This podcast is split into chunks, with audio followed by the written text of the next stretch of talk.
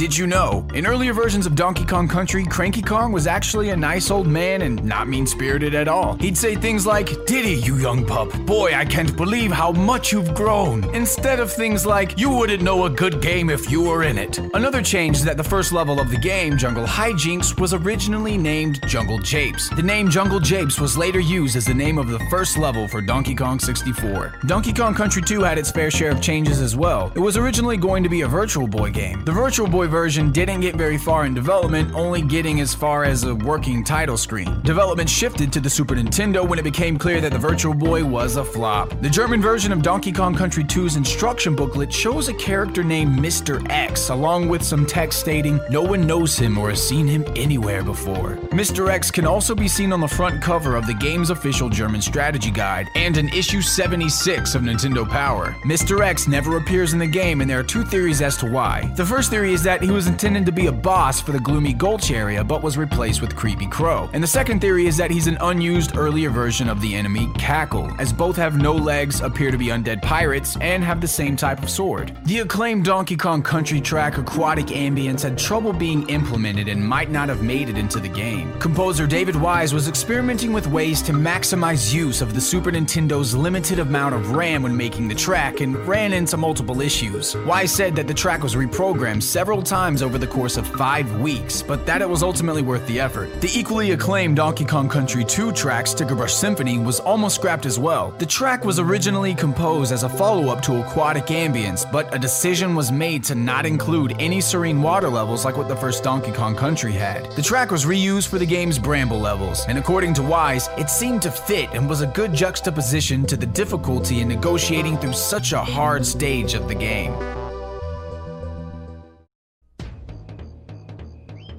During development of Donkey Kong 64, the team at Rare encountered a game breaking bug. The game would randomly crash if played on a standard N64, but for whatever reason, the game would run correctly if the N64's RAM expansion pack was plugged in. Rare couldn't find a way to remove the bug and made the decision to ship a free RAM expansion pack with every copy of the game. This was the only way they could stop the glitch, and according to developer Chris Marlow, it ended up costing them a fortune. There are also several changes during Donkey Kong 64's development. One of the changes is that the Kong's weapons were originally real guns, opposed to the comical fruit and nut based weaponry seen in the final game. It's thought these changes were made to avoid controversy and ensure the game received a child friendly rating. Early screenshots of the game also show that Donkey Kong's treehouse originally had a shower stall in it with a poster of Banjo and Kazooie on the side. Interestingly, Donkey Kong appeared on a picture in Banjo's house in the beta build of Banjo Kazooie, but was replaced in the final version with an image of Banjo's sister, Tooty. Banjo Kazooie and DK64 have more connections. The text Ice Key can be found in DK64's ROM. The Ice Key was one of Banjo Kazooie's stop and swap items. This could mean Rare had plans of using the feature for Donkey Kong 64 as well as the Banjo Kazooie games. The Donkey Kong 64 level Fungi Forest was originally planned as a level in Banjo Kazooie. The level used to have the slightly different name Fungus Forest and wasn't implemented in Banjo Kazooie because of time constraints. The level was finished and put into DK64 along with the level's original background music. The background music for DK Island also came from Banjo Kazooie's beta, and the track was originally titled Lost. Part of the game's famous DK rap was later censored, a line of the song that refers to Chunky Kong saying, But this Kong's one hell of a guy. The word hell was replaced with heck in later versions of the rap. One last piece of audio trivia for DK64 is that the game's composer, Grant Kirkhope, provided the voice of Donkey Kong. Nintendo have since reused the samples of Grant's voice in Mario Golf Toadstool Tour, Mario Kart Double Dash, Mario vs. Donkey Kong, the Game Boy Advance versions of Donkey Kong Country, and even an E3 demo version of Donkey Kong Jungle Beat. There's also a track in a Killer Instinct arcade promotional video that sounds almost identical to the track for Funky's Flight in Donkey Kong Country. Since the two games were developed around the same time, this either means that Killer Instinct borrowed the track from Donkey Kong Country or that the track was originally intended for Killer Instinct.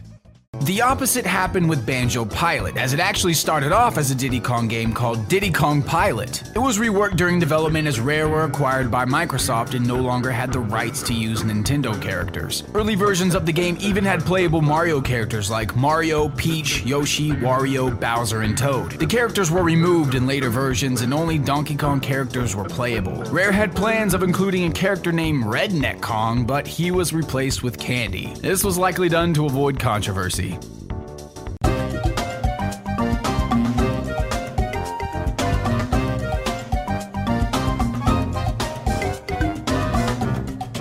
Did you know? The Japanese release of Donkey Kong Country has many differences from the international release, and these differences can be seen the moment you start up the game. The Japanese version has a completely redone title screen with artwork taken right from the Japanese box art. Unlike the international version's tiled title screen, which only allowed for a total of 16 colors per 8x8 tile, the Japanese title screen is rendered in an 8-bit color depth mode. This allowed for 256 colors on screen, resulting in a much higher quality image. This version also adopted changes to several enemies. In all other versions of the game, the Rockkroc enemies are invulnerable to any sort of move, but in the Japanese version, they can be killed by DK's hand slap attack when curled up into a ball. Interestingly, this would later be possible in the Game Boy Advance version of DKC. Another change is that it now takes Diddy Kong two hits to kill Manky Kongs. The first hit will make Manky Kong flinch with a single frame of his death animation, pushing Diddy back. Much like with the Klump and Army enemies, the Japanese version also has numerous changes made to levels, most of them making the game easier with things such as extra DK barrels added and enemies that were either repositioned or removed altogether. A rather obscure change that was made is in the blackout basement level. The Japanese level stays dark for 46 frames and is illuminated for 77 frames, compared to the international version, which is 62 frames for both light and dark. These changes are extremely unusual, as it's often Japanese developed games that are made easier when brought to the West. The map icon leading to DK's treehouse is also removed in this version, likely because it seemed unnecessary as the player can't access that part of the map anyways. Donkey Kong also has several animations that went unused, including an alternate victory animation when he wins a bonus game or defeats a boss, and an attacking animation strikingly similar to the one DK uses in Donkey Kong 64. Cranky Kong has a walking animation that was scrapped but would later be recycled in the GBA remake of DKC. Cranky also has a large amount of unused level advice and would originally give tips for nearly every level in the game. While we're on the subject of Cranky, many fans are unsure about how he relates to Donkey Kong. This is mostly due to different contradicting sources. The Donkey Kong Country series states that Cranky is the current DK's grandfather, but in Donkey Kong 64, Cranky refers to DK as his lazy, good for nothing son. And it seems as though Rare wanted to maintain consistency with this statement, as one of the head writers of the game, Lee Loveday, stated that the current DK is in fact Donkey Kong Jr. grown up, and any statements that say Cranky is his grandfather were to be ignored. Though given Lee Loveday's sense of humor, some fans aren't sure whether to take this seriously. Dinky Kong would later become Kiddy Kong's Japanese name, and much like Diddy, Kiddy went through several different names before his was finalized. Some of the names suggested were Baby Kong, DJ Kong, and Tiny Kong. The name Tiny Kong would be given to another Kong character introduced a few years later.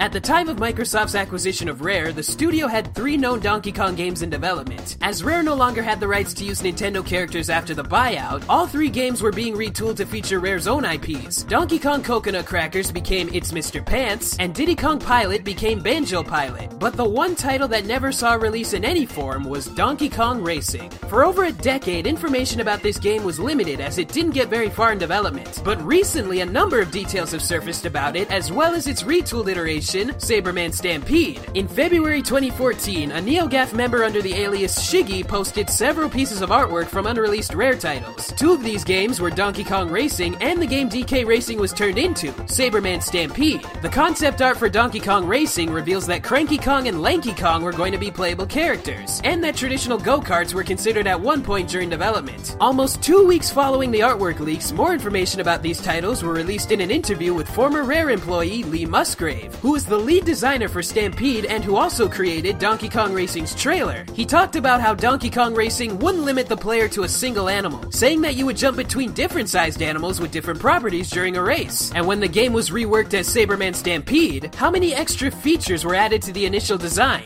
Over the course of 18 months, Sabreman Stampede went from being strictly a racer to a more open world adventure in the vein of Diddy Kong Racing. And one of the key mechanics of the game would be raising the animals you rode. This mechanic would eventually take center stage as the project continued to evolve, to the point where Musgrave described it as a cute version of Grand Theft Auto set in Africa. Due to lack of focus from the team and the fact that while it had some interesting mechanics, was missing other important features such as a story, the game was eventually cancelled, ending development on what started out as a Donkey Kong themed racer. Musgrave is quoted in another interview saying, I still look back to the early racing game design and think we could have done something great with that.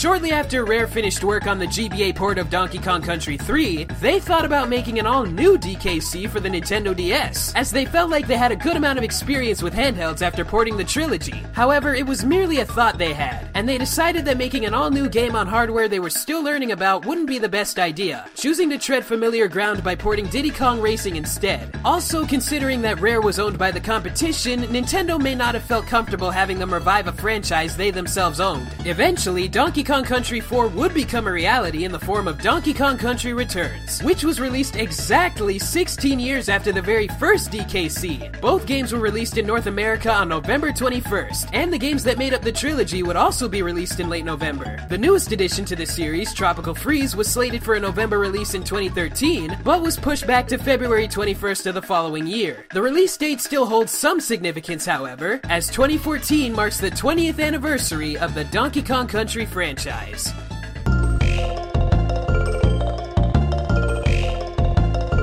Did you know? Similar to how Cranky Kong was an aged up take on the original Donkey Kong, Diddy began as a redesign of Donkey Kong Jr. In 2015, Rare designer Gregg Mayles shared pictures from a book titled Donkey Kong and the Golden Bananas over Twitter, showing some early concepts for Donkey Kong Country. One page shows Diddy while he was still proposed as an update to Jr., but Nintendo felt this redesign was too different to what came before. They asked Rare to either keep Jr.'s old look or to make this new design an entirely new character. Rare felt the design fit their update to Donkey Kong's world and made him a new Kong. After a few naming attempts, they settled on the name Diddy, a slang term for small in some parts of the UK. Diddy's final design was done by Rare artist Kevin Bayliss, who we reached out to for further details. Bayliss wanted a friendlier looking design in contrast to Donkey Kong's more ill tempered look. He also gave Diddy a tail so he could grab onto objects or even use it as a spring. Diddy's shirt and hat were added to make him stand out from the greens and browns of the backgrounds and were colored red to match up with DK's tie. The clothing idea also came from a series of UK commercials for tea brand PG Tips, where chimpanzees were dressed in various clothes. The chimps were provided by Twycross Zoo, located very close to Rare, and is also where the team gained inspiration for other DK characters. Diddy was made to serve as a second hit for the player, one that wouldn't get in the way. For Country, the team wanted the game's screen to be as clutter free as possible. Taking inspiration from Mario's changing in size, Mayles said Diddy represented a visual health bar, as well as making the player not feel alone on their journey. As the series progressed, Player 2 became more integral to the gameplay than just soaking up a hit. During development of Donkey Kong Country 2, many names were brainstormed for its potential title. Possible names ranged from Diddy Kong Country and Kremling's The New Batch to Diddy Kong in Space, even though he's not, and Diddy's Quest for a decent name for his game. The final title became Diddy's Kong Quest, a pun on the term conquest that also referenced Diddy stepping into the limelight. Many fans mistakenly refer to it as Diddy Kong's Quest, though early footage of the game shows it did take on that title for a short time. Diddy's character design was still receiving some tweaks even at this point. Nintendo veteran Shigeru Miyamoto and some of his staff sent sketches of logo ideas for Diddy and Dixie's hats, though Rare used none of them. Instead, they inscribed the Nintendo logo on Diddy's hat and gave a Rare pin to Dixie. Though Dixie's pin disappeared after Rare was sold to Microsoft, the Nintendo branding has stuck with Diddy to this day. This game also marked the debut of the yellow star pattern on Diddy's shirt, though these changes wouldn't be seen in game until the Nintendo 64 era.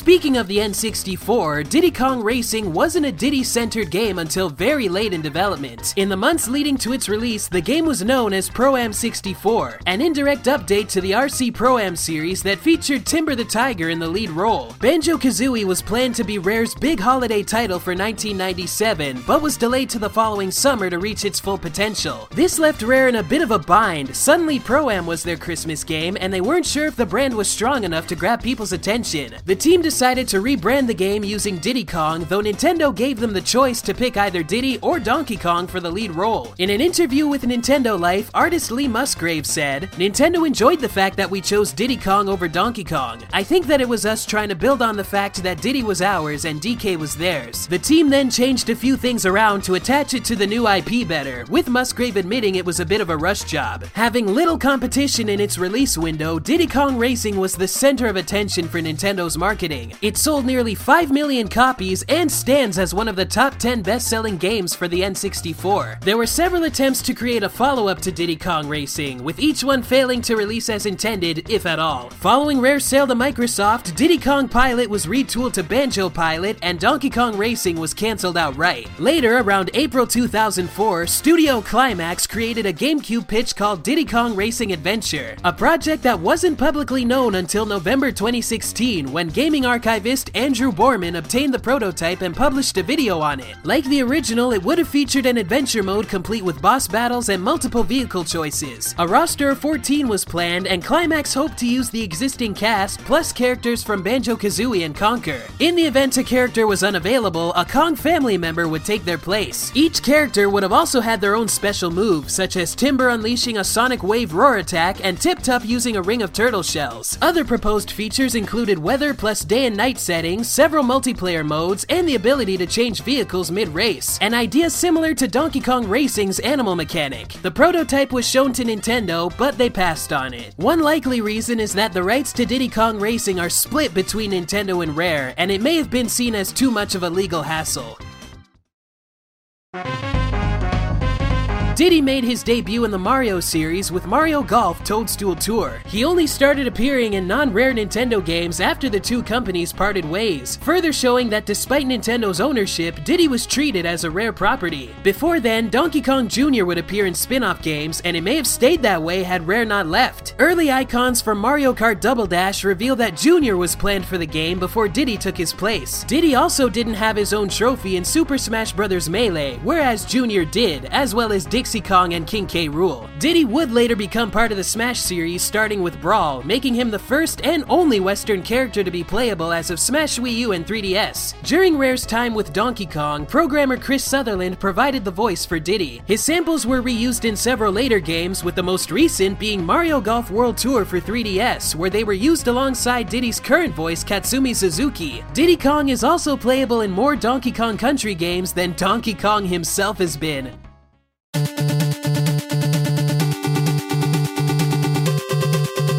Did you know? While official Nintendo consoles found their way into China in the 1980s, often by way of Hong Kong, they were incredibly expensive to Chinese consumers at the time. Consequently, many Chinese fans' first memories of Nintendo began with one of the many Chinese Famicom knockoffs. One of the most popular Famicom bootlegs was the Subor video game system, also known as Hongbai Ji, or the Red and White Machine. These clone systems were so prolific that superstar Jackie Chan himself endorsed Subor's line, known as the Little Tyrant. This was a series of computer keyboards marketed to parents as study aids to teach children programming. In spite of this, the Little Tyrants came with built in Famicom or Super Famicom clone systems, complete with cartridge slots and knockoff controllers. Regardless, Subor held an estimated 80% of the gaming market in China in the 1990s, and with the help of their Famicom clones, they earned revenue upwards of 1 billion won on. This model would not last, however.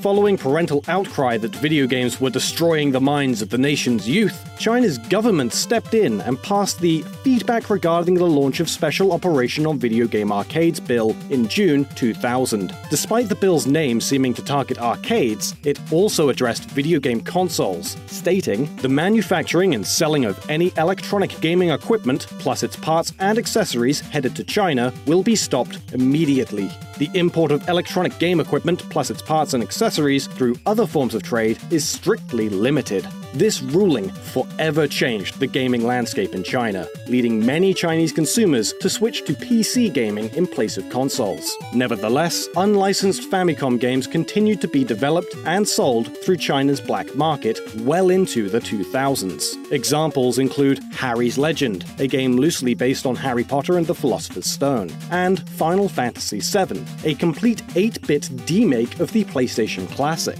Nintendo also refused to give up and decided to bank on a loophole. As it turned out, while Chinese law banned consoles, it didn't specify exactly what a video game console was. Nintendo entered a joint venture with Chinese American software developer Wei Yen to create the company iQue Limited in order to circumvent regulations. The company released the iQue Player in 2003. To avoid breaking the law, the iQue Player housed all of its hardware within the controller itself and connected directly to the television. This allowed it to be marketed as a handheld plug and play gaming system rather than a video game console. Although it was released after the Nintendo GameCube, the iQue Player was essentially a handheld Nintendo 64. The iQue Player sold for just 598 yuan, or roughly 72 US dollars at the time. According to late president of Nintendo, Satoru Iwata, this was intentional, stating, To reach a wide range of people in China, especially those inland who are not as rich as those in coastal areas, we thought we needed to deliver a cheaper console. The iQue Player came pre installed with Dr. Mario 64 and included demos for Super Mario 64, Star Fox 64,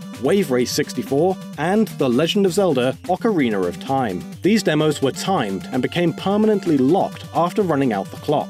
In an effort to curb the rampant piracy plaguing China's video game industry, the iQue Player didn't use cartridges whatsoever. To get more games, consumers had to take their iQue Player's rewritable memory card to an iQue Depot kiosk. There, they could purchase and download games for around 48 yuan, or just under $6 each. Later, gamers could also directly connect their iQue Player to the internet and buy games online via the iQue at Home service, similar to Nintendo's Virtual Console. While the card could only hold a limited amount of data at a time, it stored the user's download history, allowing them to re download purchases free of charge. Allegedly, Nintendo intended to bring more features, such as online multiplayer, to the iQue Player as well, but these plans never materialized only 14 games were ultimately released for the iQue Player, from classics like Mario Kart 64 and Paper Mario to more obscure titles like Sin and Punishment and Custom Robo. As each iQue Player was the controller, games such as Super Smash Bros. could only be played in multiplayer mode through the use of the iQue Family Package. The device essentially served as a multi-tap, allowing up to three additional IQ Swim controllers to join in on the fun. The final game released on the iQue Player was Animal Animal Forest, or Animal Crossing as it's best known in the West. The title came out on June 1st, 2006, just over five months before the Nintendo Wii's launch in North America. Interestingly, the back of the iQue Player's box featured screenshots of The Legend of Zelda Majora's Mask, but the game was never officially released in China. As every single game had to be approved by the Chinese government before it could be legally sold, it's speculated Majora's Mask's dark themes may have led to the game being rejected.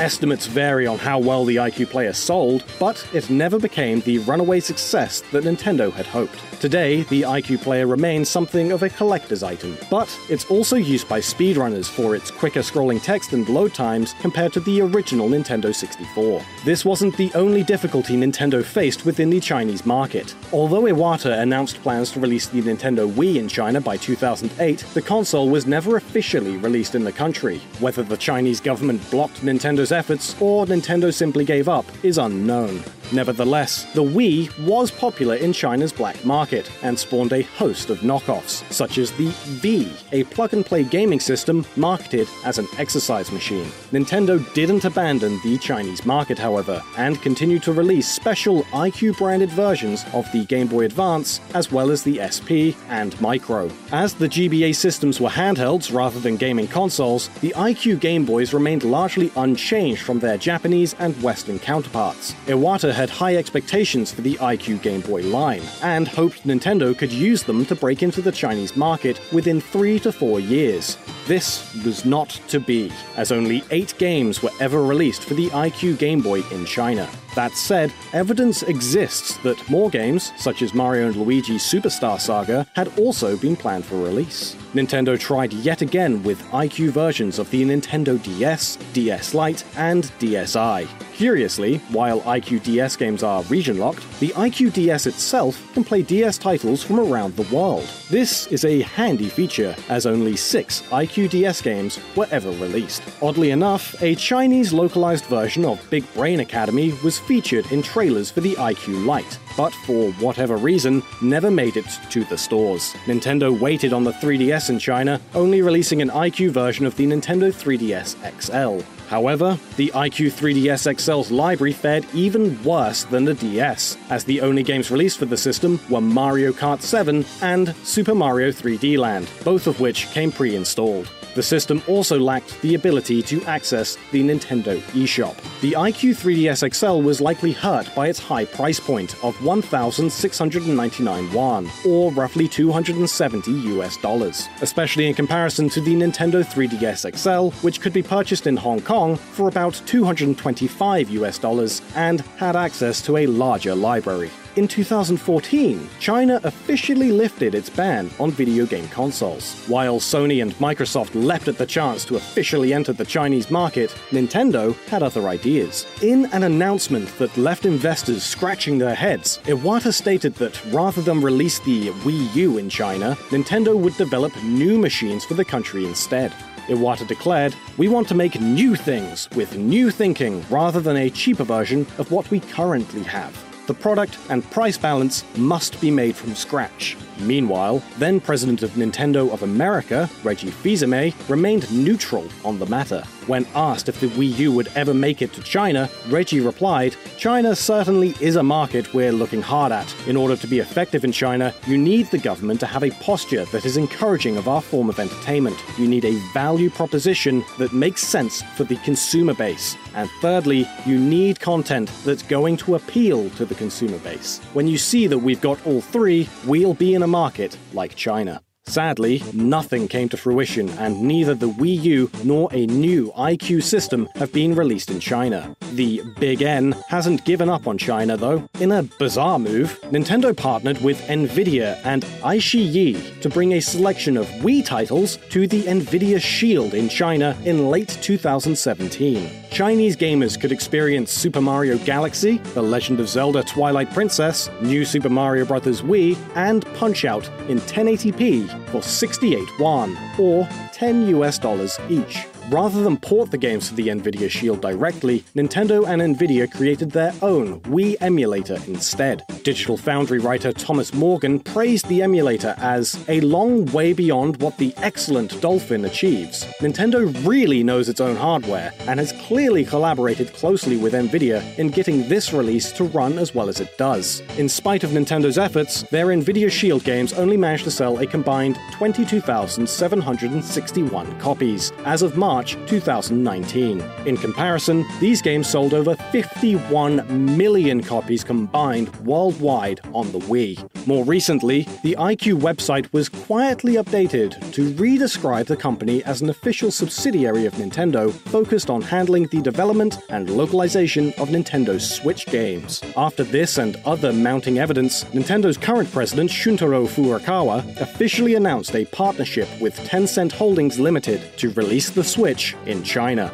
Furukawa isn't as optimistic as Iwata once was, admitting, In the past, our dedicated video game systems like the Nintendo DS and Nintendo 3DS were sold in China under the brand of iQue Limited. But we cannot say these were a great success. With that in mind, we decided to work closely with Tencent to do business in China. We recognize that the Chinese market is vast and attractive, but looking forward, we don't expect our video game business in China to easily expand. This is not a short term plan, but something we want to work on steadily over multiple years. Since then, local officials in the Chinese province of Guangdong have approved Tencent's request to sell the Switch with a test version of New Super Mario Bros. U Deluxe. News of this development caused Nintendo's stock to soar, but it remains to be seen if the Switch's wild popularity in the rest of the world will translate to China.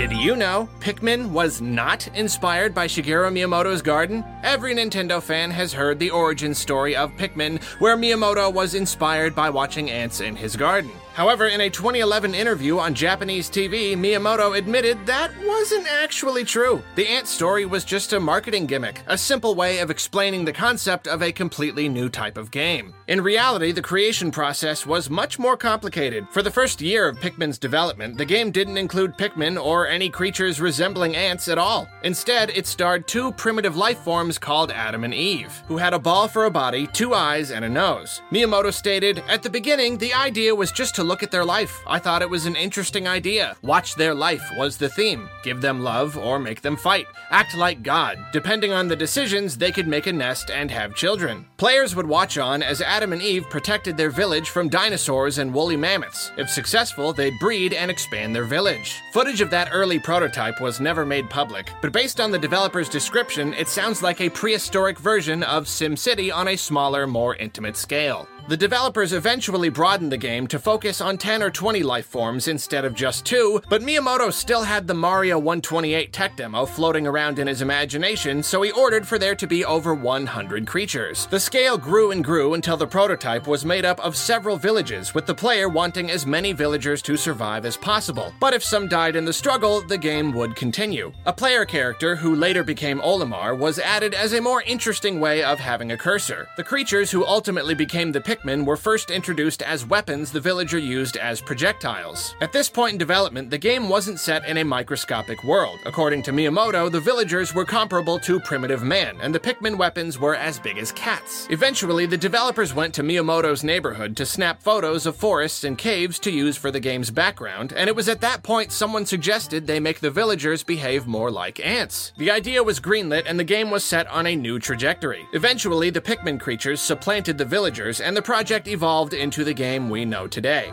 This is where Miyamoto came up with the fake story about his eureka moment watching ants in his garden. Years later, Miyamoto also admitted he drew some inspiration from Mule, a 1983 Atari game where players use dozens of robotic mules to extract resources from an alien planet. Mule even had mountain wampus players could hunt for extra resources, similar to how iridescent flint beetles in Pikmin reward players with pellets and nectar. At some point in development, Adam and Eve's names were changed to Piki, the Japanese measure word for animals. For example, Japanese people might say, I have two piki cats, or three piki dogs. When the plant creatures replaced the villagers, they took the name Piki for themselves. But Nintendo ran into complications with the trademark, so they ended up changing the name to Pikmin. There were quite a few changes late in the game's development. Pre release footage shows Olimar using his whistle to pluck Pikmin out of the ground. But Miyamoto thought the mechanic made harvesting too quick and easy, so he removed it two months before the game was finished. However, the whistle pluck feature is still hidden in the game's internal data, and you can even unlock it in the final game using cheat codes. And despite Miyamoto's reservations, the mechanic did eventually make its way into Pikmin 2 as the Pluckaphone. The world originally featured a lot more puzzles, but Miyamoto Miyamoto felt they made Pikmin feel too much like a game rather than a living, breathing world, so he ended up removing a lot of them as well. Multiplayer was originally planned with Shigeru telling Nintendo Power the original idea was based on Red Pikmin versus Blue Pikmin. A few unfinished two player stages can even be found in the game's data. References to a multiplayer option for the main campaign are also hidden in the data, but the mode was never finished. According to Miyamoto, there was another mode that didn't make the cut. In the release version, if the player fails to collect collect at least 25 ship parts within the 30 day time limit, you get the game's bad ending. With Olimar's oxygen supply down to zero, he's forced to launch his unfinished rocket into space, but takeoff fails and the rocket plummets back down to the Pikmin planet. The bad ending was once meant to trigger a new mode featuring Olimar's ghost, where the player was forced to relive Olimar's memories. Originally, there was going to be more emphasis on replayability, with fans expected to play Pikmin from start to finish several times to experience all three endings. But ultimately, Olimar's ghost mode never got made. Instead, it was replaced with a cutscene showing the Pikmin rescuing Olimar from his crashed ship and turning him into a Pikmin. After the game launched in 2001, Miyamoto challenged his team to ride the wave of momentum and develop Pikmin 2 in just a single year. But development ended up taking almost three years. The massive delay was partly due to staff being temporarily shifted over to Wind Waker, which was already experiencing delays of its own. But the main reason Pikmin 2 took as long as it did came down to quality control. When Miyamoto stopped by mid development to see what the developers had made so far, he thought the project was way too similar to Pikmin 1. He was so dissatisfied with the game's quality that he ordered the team to change direction, which had a significant impact on the release date. Just like the first game, the Pikmin team spent some time tinkering with a multiplayer campaign in the sequel, but once again ended up scrapping it. The game's director, Shigefumi Hino, explained why in a 2004 interview, saying,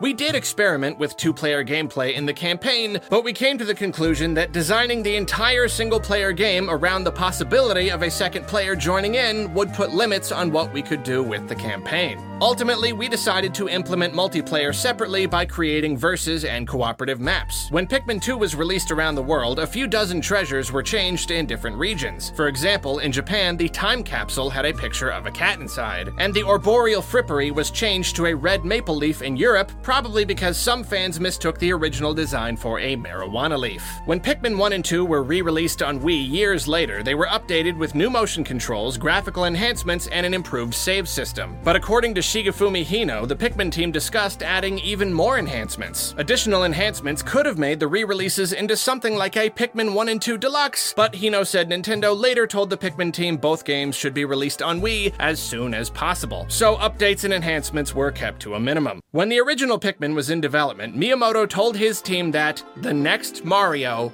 is Pikmin. But after the game's release, sales turned out to be a massive disappointment. It only managed to sell a little over a million copies, and Pikmin 2 sold even less than that. For comparison's sake, Mario Sunshine sold over 6 million copies, and even Wind Waker, which Nintendo considered a commercial failure, sold more than 3 million. As a result, Pikmin 3 ended up pretty low on Nintendo's list of priorities. Development on Pikmin 3 consisted of just five team members conducting experiments on various hardware, including on Game Boy Advance and Nintendo DS. In a 2013 interview, he specifically mentioned a DS prototype that was never made public. Although we do have some idea what Pikmin DS looked like because Nintendo filed a patent for it in 2005, about three years before Miyamoto announced a new Pikmin game was even in development. The patent shows the player controlling groups of Pikmin by circling them with the stylus, ordering them to kill enemies, and carrying their carcasses back to the onion. The patent also shows Pikmin carrying pellets and mentions picking flowers. In short, it depicts a handheld version of the traditional Pikmin experience. However, Miyamoto described it as a new type of Pikmin game, so it seems there was more to Pikmin DS than what's revealed in the patent. Unfortunately, it was never greenlit for full scale production. Instead, the handheld Pikmin game fans ended up getting was Hey Pikmin, which didn't even manage to sell half a million copies and garnered an average review score of just 69%. After the Game Boy Advance and Nintendo DS testing, Miyamoto's team also experimented with Pikmin 3 on 3DS. Then, for quite a while, they planned to release the game on Wii, but it wasn't until the Wii U came along that the small team was expanded to around 50 developers. According to Miyamoto, the Wii U's HD resolution was his inspiration to kick production into high gear, since it'd finally show each individual Pikmin with much greater detail. He also said Nintendo franchises like Zelda wouldn't have much to gain on a future 4K console, but 4K could be a huge benefit for the Pikmin series. The more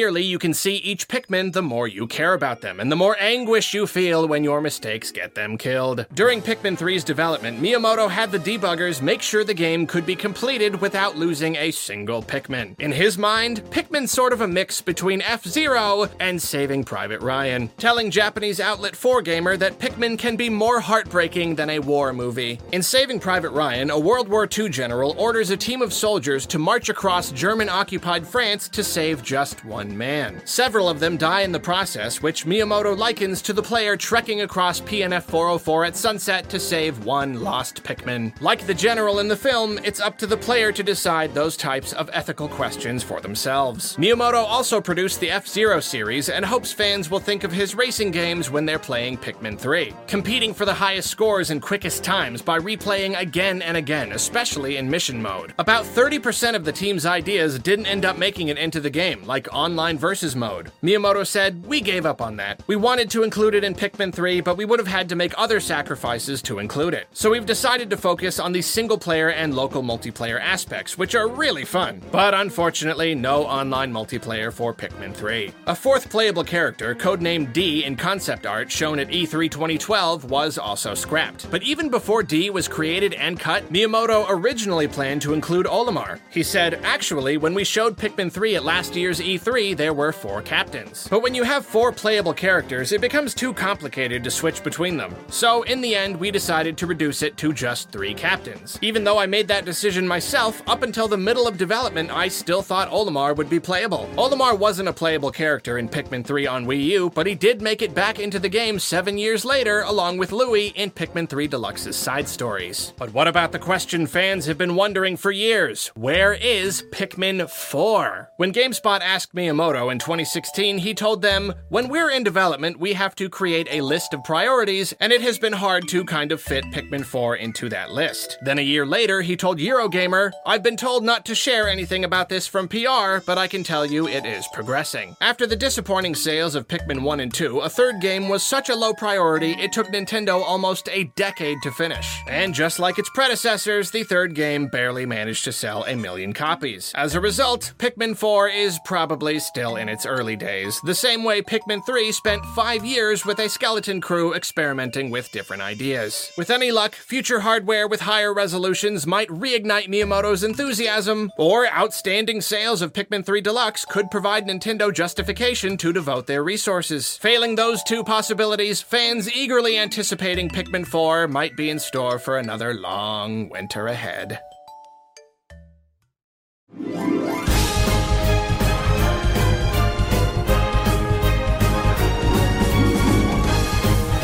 Did you know? The original Kid Icarus was almost developed entirely by a single person. Game developer Toru Osawa approached the higher ups at Nintendo with a proposal for a new action game. Even though Osawa was an unproven rookie, his proposal was approved. Although he had a positive start, Osawa began to feel neglected by his co workers and ended up creating the game's design document and sprites single handedly. Yoshio Sakamoto, another designer at Nintendo, finished work on Metroid while Kid Icarus was in development. He returned from vacation to find Osawa alone, slaving away on Kid Icarus in the middle of summer. Realizing that the project stood no chance for meeting its December deadline, Sakamoto brought the Metroid team on board to finish the title. And since both games used the same engine, the Metroid team were a actual fit. The bulk of the game was created during a torturous work cycle spanning several months. Staff members worked around the clock and even slept on cardboard boxes in the office during all nighters. The building's heating was turned off after business hours to conserve energy, making autumn nights particularly harsh. Osawa also got married during this time and requested three days off for his honeymoon, but the game was so far behind schedule that he was called back into work on the second day. Production continued through December and didn't end until just three days before the game was planned to release. Despite not considering it complete, Osawa was forced to submit the game for printing. He was simply told, if this doesn't have any bugs, it's finished.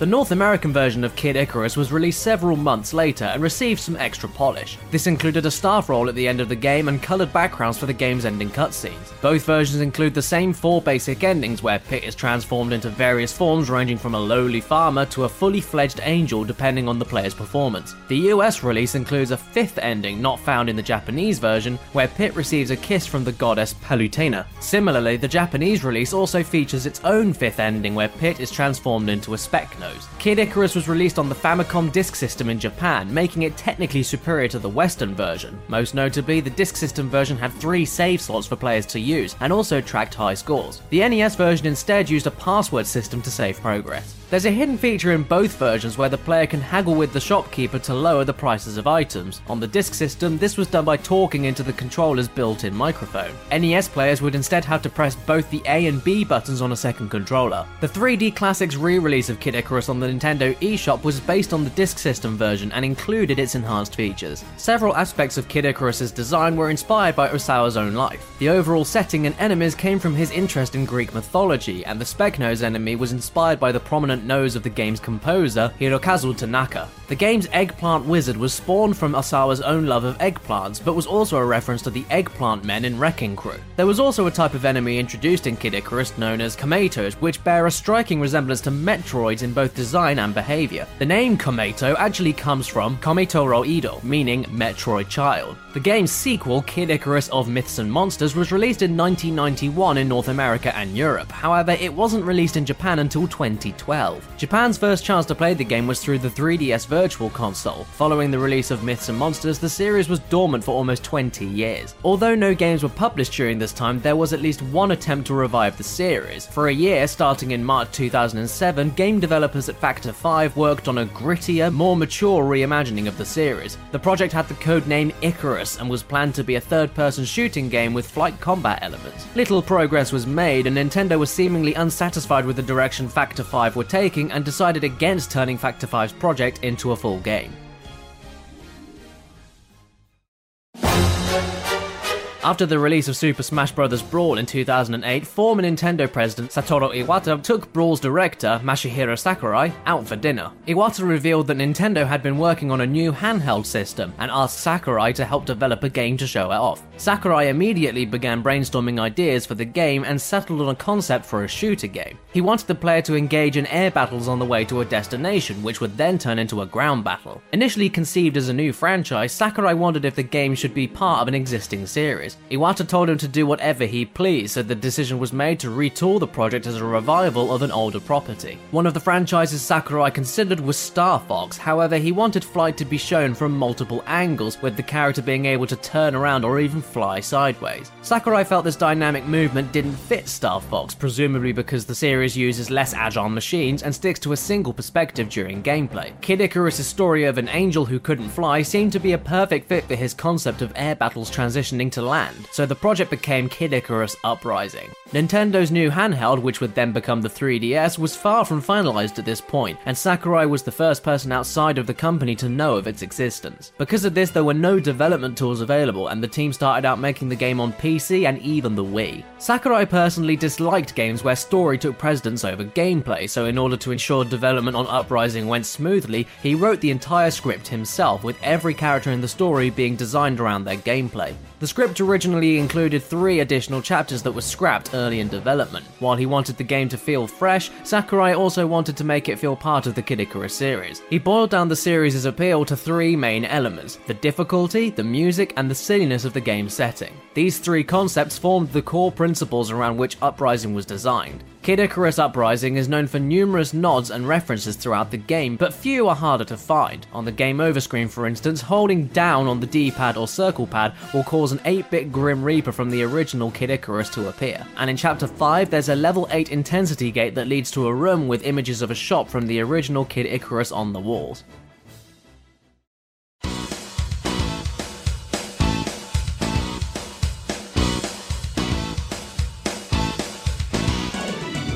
You know? The original F Zero was developed in only 15 months. This relatively short development period was put in place to make sure F Zero was a Super Nintendo launch title and that the system's pseudo 3D Mode 7 graphics were showcased from day one. A direct sequel to F Zero was originally planned for the Super Nintendo, but it was cancelled. However, the unfinished sequel was touched up and released exclusively in Japan as BS F Zero Grand Prix for the Super Nintendo Satellaview add on. The game featured a new league along with new tracks like Mute City 4 and introduced four new playable vehicles the Blue Thunder, the Luna Bomber, the Green Amazon, and the Fire Scorpion. An additional sequel called BS F Zero Grand Prix 2 was also released on the Satellaview and showcased five new tracks. There's been a few F Zero titles that were never released outside of Japan. One example is an expansion kit for the F Zero X that was released on a Nintendo 64 disk drive. This expansion gave players access to a track editor, a custom vehicle creator, a new cup, and a new soundtrack presented in stereo sound. In addition to this, there were three new vehicles to select the Super Falcon, the Super Stingray, and the Super Cat. These were upgrades of the White Cat, the Fire Stingray, and the Blue Falcon. Though the Nintendo 64 disk drive and its games weren't released in the West, the Super Falcon can be found in the regular F Zero X ROM files. The vehicle can be accessed using a GameShark device, suggesting that both Nintendo 64 disk drive and the expansion kit were intended for a release outside of Japan at one point. The game was never localized due to the commercial failure of the Nintendo 64 disk drive. A direct sequel to the Game Boy Advance game F Zero GP Legend was released exclusively in Japan called F Zero Climax. Like the F Zero X expansion kit, the game came with a track editor. Climax also introduced five new characters who were first seen in the F Zero anime, which the game itself was based on. The Japanese version of F Zero GP Legend also came with an e reader feature, allowing players to scan special cards that were sold separately. The cards let players unlock characters, new tracks, and challenges. This feature was dropped in the Western release of the game, possibly due to the waning popularity of the e reader. All of the unlockable content was instead made available by completing in game cups and challenges. There was also an F Zero game in development for the Virtual Boy called Zero Racers, which was planned to release in fall of 1996. The game was shown at E3 and even had in game screenshots published in an issue of Nintendo Power. It would have featured three circuits, each consisting of five tracks and four playable vehicles, one of which was the Origami, a completely new vehicle. The game was cancelled, most likely due to the commercial failure of the Virtual Boy.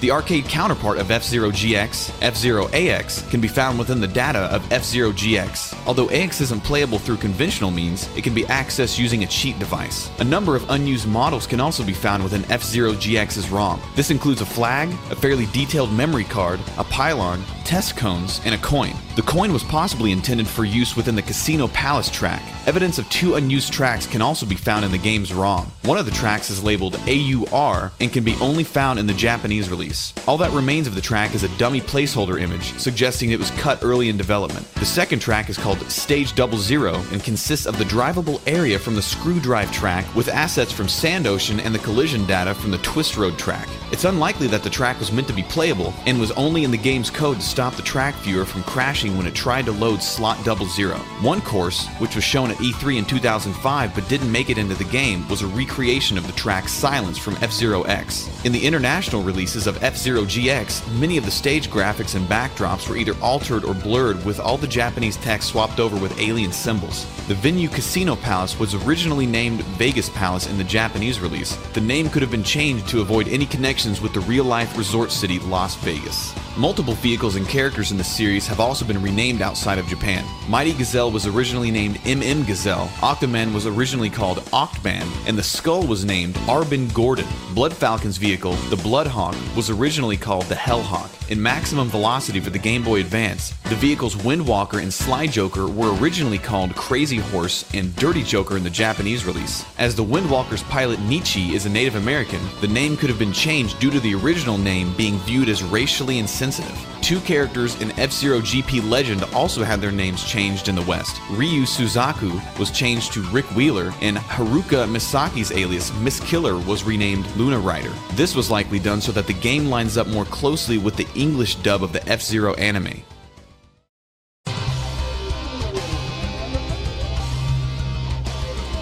Multiple characters in the F Zero series have connections with other Nintendo franchises. Two of these characters are James McCloud and Mr. EAD. James McCloud has a similar appearance to the father of Fox McCloud from the Star Fox series, who is also named James McCloud. His biography reads that he was the leader of a flight squad known as the Galaxy Dog, and that he later converted his combat plane into an F Zero racer to compete in the Grand Prix. Mr. EAD appears to resemble Nintendo's mascot, Mario, and features his iconic mustache as well as a Starman on his belt. His name comes from Nintendo's Entertainment Analysis and Development Division, which was abbreviated simply as EAD. This division of Nintendo also developed most of the main series Mario games, as well as F Zero and F Zero X. The character Octoman appears as a boss in Star Fox Command for the Nintendo DS, where he fights alongside the Angler Empire. He is, however, depicted as having only four arms instead of eight. One of the endings for the game also has Fox and Falco entering the G Zero Grand Prix and converting their ships into G Zero racers. In both F Zero and Star Fox, the ships are equipped with G Diffuser anti gravity systems.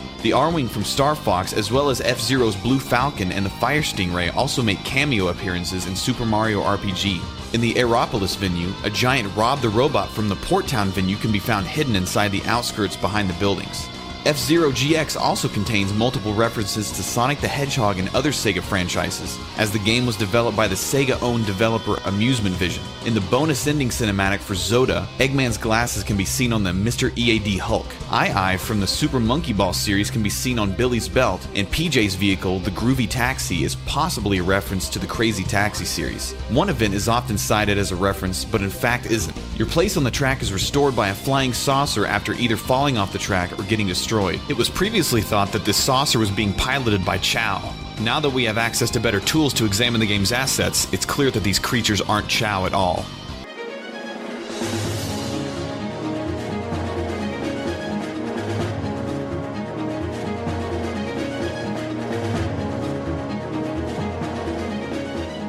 Did you know? Nintendo was developing a Fire Emblem game for the Nintendo 64 disk drive, simply titled Fire Emblem 64. Shigeru Miyamoto confirmed in an interview that work was progressing on the game and that it would most likely release after Mario RPG 2 in the latter half of 1998. It took until that time, however, for the game to be officially announced. By August of 2000, a different game titled Fire Emblem Maiden of Darkness appeared on listings for Nintendo's Space World event, only months before Fire Emblem 64 was cancelled. Maiden of Darkness would release as Fire Emblem The Sword of Seals, but whether or not these two games are related is unknown. It's possible that assets from Fire Emblem 64 were used in Fire Emblem Path of Radiance for the GameCube, as suggested by early unpolished screenshots. That said, an even more complex theory exists regarding the disappearance of Fire Emblem 64. Around the release of the fifth game in the franchise, Fire Emblem Thracia 776, series creator Shouzou Kaga left Intelligent Systems to create his own company, Tir na Nog. Their first game would be Emblem Saga, a successor to the Fire Emblem series for the PlayStation. However, just before the game's release, the title was changed to Tear Ring Saga, and the in-game emblem items were left unused, though they remain in the game's code. While these changes were likely implemented to avoid a lawsuit from Nintendo, the lawsuit came anyway, and Tir na Nog had to pay a hefty fine for violating the law of unfair competition, a law which protects against the unauthorized use of intangible assets not protected by trademark or copyright laws. As a result of these events and their chronological proximity, it's speculated that the cancellation of Fire Emblem 64 and Tear Ring Saga are linked. Although many assume Fire Emblem came to the West thanks to Marth and Roy's appearance in Super Smash Bros. Melee boosting the series' popularity, it was also due to the success of Advance Wars. In an interview with Edge Magazine, the director of Advance Wars, Kentaro Nishimura, stated, It seems that Advance Wars shifted Nintendo's attitude over Western taste. This is understandable, as both games have similar strategy elements and presentation. The first game in the series to come to the West was Fire Emblem on the Game Boy Advance. This game, which was actually the seventh in the series, began the trend of making Western releases of Fire Emblem a bit easier than the original Japanese versions. In the Japanese release of Fire Emblem, titled Fire Emblem Blazing Sword, players can link up to a copy of Fire Emblem The Sword of Seals. If the games are linked, Lyn's story, which serves as a sort of tutorial and prologue, can be skipped. The Sword of Seals was never released outside of Japan, so this wasn't an option for Western players. For them, Lyn's story is mandatory. Along with that, many of the game's bosses had their stats slightly lowered overall. In the next game, Fire Emblem The Sacred Stones, some of the characters had increased growth rates as well as base stats. Then in Fire Emblem Path of Radiance, the base stats of some units are boosted as well, and the Maniac difficulty is removed entirely and replaced with an easy difficulty easier than the normal difficulty of both games. Fire Emblem Radiant Dawn, however, disposed of this trend and included the normal, hard, and Maniac difficulties, but named them easy, normal, and hard in the Western release, a decision which might have led to the critical complaints about the game's difficulty. On the subject of difficulty, Fire Emblem Awakening came with a bit of controversy over the inclusion of Casual Mode, a mode of play which removed the permanent character death the series was known for. Just as it was among fans, the inclusion was heavily debated within Intelligent Systems. In an interview, Fire Emblem Awakening's project manager, Masahiro Higuchi, stated that he was on the side that we shouldn't include casual mode to the end.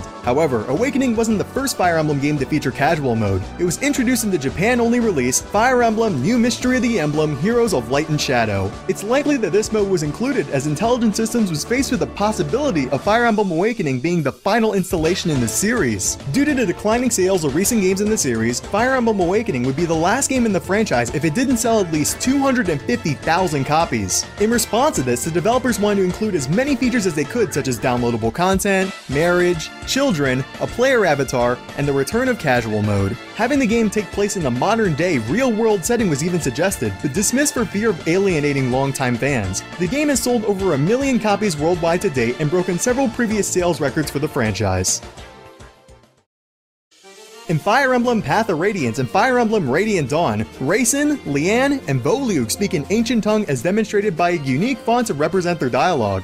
The text is in all English despite how intricate the font looks, so the character's dialogue can be easily translated. This language can also be found in the background of some of the menus in Path of Radiance, which when translated read, Doubt that the stars are fire, doubt that the sun does not move, doubt truth to be a liar, but never doubt I love. This is a direct quote from Hamlet's love poem to Ophelia from Shakespeare's Hamlet. Fire Emblem Path of Radiance contains quite a bit of cut and hidden content. There's a set of icons from the Super Nintendo and GBA games in its data. Despite the game being on the GameCube, the icons are from Genealogy of the Holy War and on, but don't have the same palette as it did in those games. Path of Radiance is unrelated to any previous Fire Emblem game, so it's likely that these icons were merely placeholders. Path of Radiance also featured the ability to link up to Fire Emblem the Sword of Seals in the same fashion that the Blazing Swords did, but had to disable it in the Western releases for the same reason. The character illustrations from the Sword of Seals are still in the game's data, but cannot be accessed without cheat codes. While stats for many of the NPCs who appear in Path of Radiance can be found via cheat codes, there is also a set of stats for a character named Heather who does not appear in Path of Radiance, but is playable in Radiant Dawn. Fire Emblem contains an impressive amount of references to various mythologies, historical figures, and geographical locations. Marth, from the storylines which take place on the fictional continent of Archanea, is named after Mars, the Roman god of war. In the continent of Jugdral, the setting for genealogy of the Holy War and Thracia 776, virtually every character and location is based on Norse and Celtic mythology. Jugdral itself is derived from Yggdrasil, known as the World Tree in Norse mythology. During the desperate development period for Fire Emblem Awakening, the developers entertained the idea of taking the story to the planet Mars, but Higuchi swiftly shot the idea down. This was perhaps a result of the references to Roman mythology in previous titles. The release of Super Smash Bros. Melee helped finalize Marth's name in the West, but not before a Fire Emblem anime featuring a Prince Mars was released in Japan in 1996. The anime is based on the third game, Fire Emblem Mystery of the Emblem, and only consists of two episodes. A dubbed and subtitled version of the anime was released in America in 1997, six years before the first Fire Emblem game would see the same treatment. It's thanks to this anime that Japanese voice actor for Prince Mars, Hikaru Midorikawa, now does the voice of Marth in the Super Smash Bros. series as well.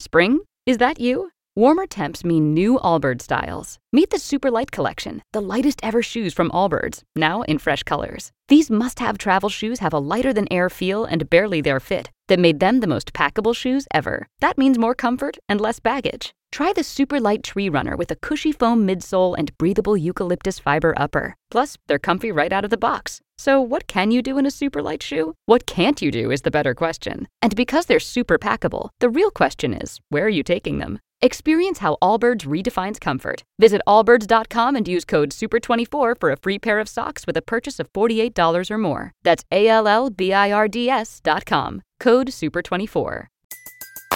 Everybody in your crew identifies as either Big Mac Burger, McNuggets, or McCrispy Sandwich. But you're the filet fish Sandwich all day. That crispy fish, that savory tartar sauce, that melty cheese, that pillowy bun. Yeah, you get it every time. And if you love the Filet-O-Fish, right now you can catch two of the classics you love for just $6. Limited time only. Price and participation may vary. Cannot be combined with any other offer. Single item at regular price. Ba da ba ba ba.